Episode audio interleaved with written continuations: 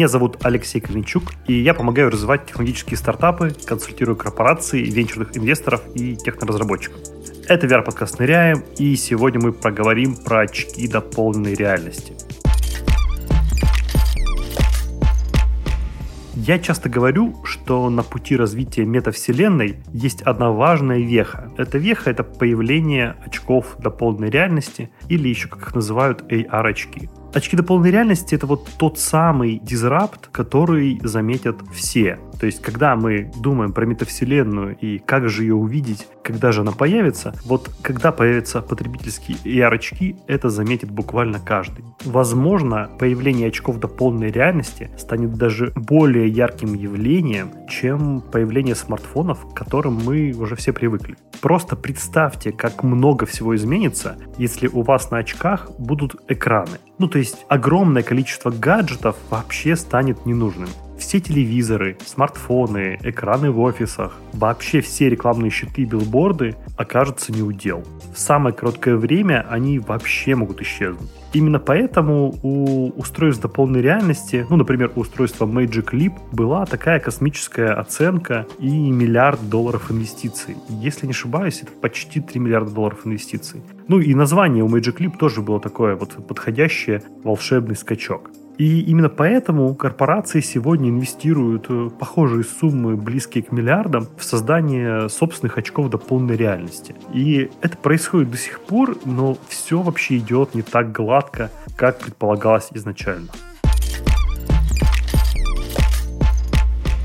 Источники Business Insider сообщают, что будущее проекта HoloLens — это такие другие известные очки дополненной реальности, не такие, как Magic Leap, а от компании Microsoft. Так вот, будущее этих очков, следующих версий, находится в подвешенном состоянии. И, в общем-то, там все неоднозначно. Кто-то считает из экспертов, что очкам и вообще этому проекту вообще пришел конец. Кто-то говорит о том, что Microsoft подписала соглашение о сотрудничестве с Samsung. Ну, его предполагаемая цель — разработка совершенно нового устройства смешанной реальности вместо Samsung. И вот как будто бы вот эти тезисы вызвали внутренний раскол в подразделении корпорации Microsoft, которая занимается очками HoloLens. Представитель Microsoft Фрэнк Шоу уже выступил с опровержением. HoloLens он назвал, цитата, «критической частью планов в отношении новых категорий, таких как смешанная реальность и метавселенная». Сотрудники подразделений смешанной реальности, с которыми разговаривали журналисты Business Insider, еще больше запутали дело.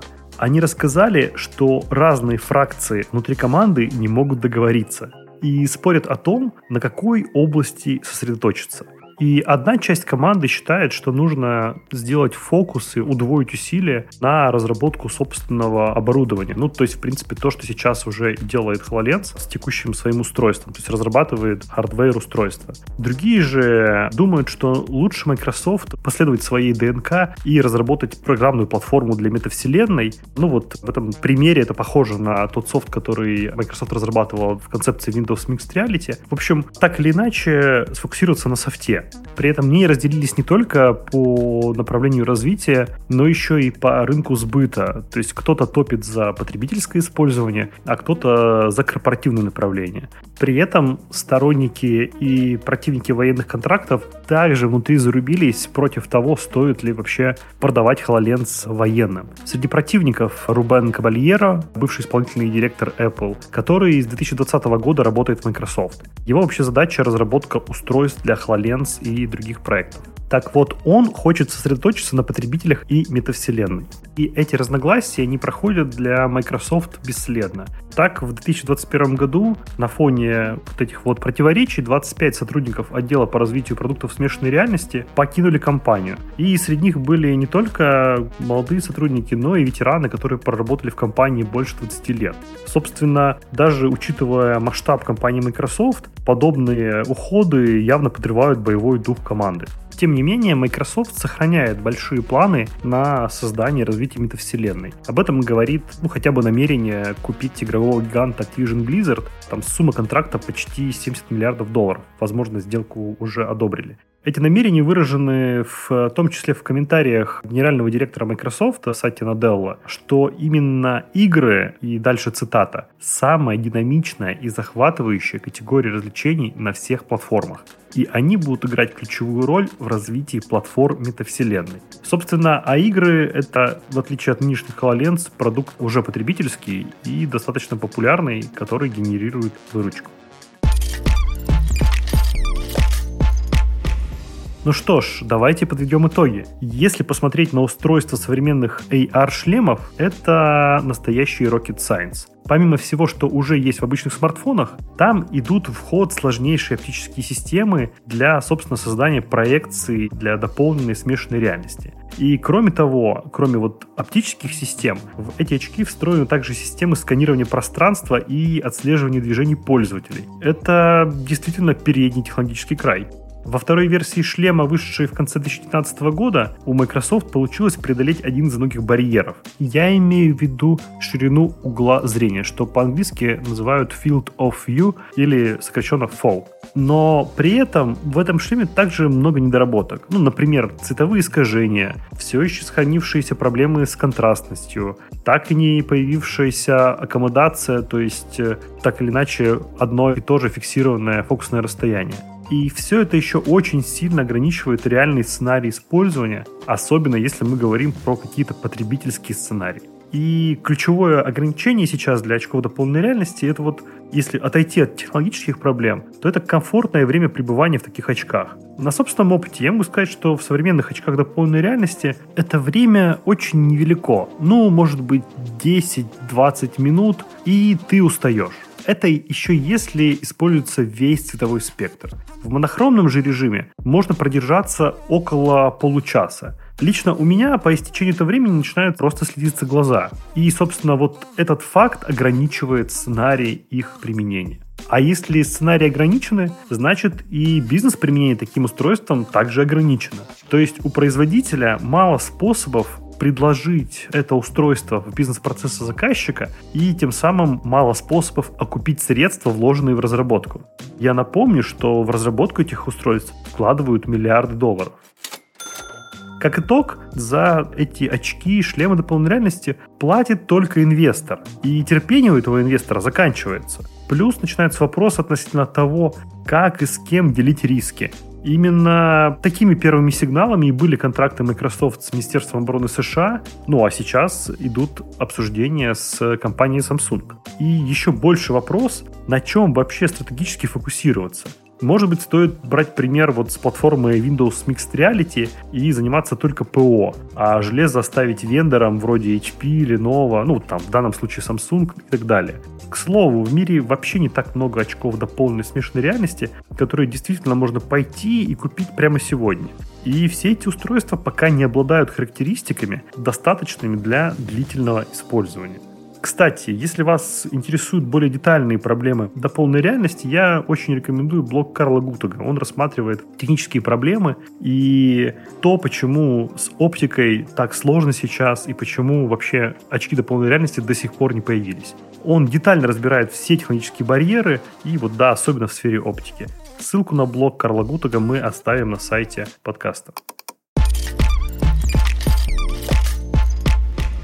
Процессе появления очков дополненной реальности немало развилок. И для того, чтобы в них разобраться, мы пригласили уникального спикера. Константин Кичинский является технологическим экспертом Касперский Product Studio, автором телеграм-канала про технологии, дизайн и будущее Quantum Quintum, разработчиком методологии спектрального мышления, а в прошлом инженером и технологическим евангелистом Microsoft, той самой компании, про очки до полной реальности которой мы сегодня и говорим. Слово Константину. Важно отметить, что, конечно же, представители компании Microsoft большую часть этого всего опровергли. Даже Алекс Кип написал в Твиттере, что не верьте, мол, всему, что пишут в интернете, все у нас в порядке, людей набираем и так далее. Чем сталкиваются компании типа Microsoft? Во-первых, это выбор сегмента. С одной стороны, есть Enterprise, в котором есть э, понятные контролируемые условия использования и довольно ограниченный набор сценариев. Сюда же очень специфичный разрез Enterprise — это армия, в которой шагнула компания Microsoft. С другой стороны, это консюмеры, где в основном entertainment, развлекательные сценарии. Кажется, что набор э, софта, набор железа, набор требований между этими двумя сценариями разный, аудитория разная, циклы продаж разные, каналы продаж разные, надо здесь сделать некоторую ставку. Вторая история, она заключается в том, эм, она связана отчасти с первой, что, собственно говоря, производить. С одной стороны, можно производить полный пакет, то есть ты делаешь железо, ты делаешь софт, ты делаешь сервисы а, и некоторые core основные приложения. А, кажется, примерно этим путем идет Facebook.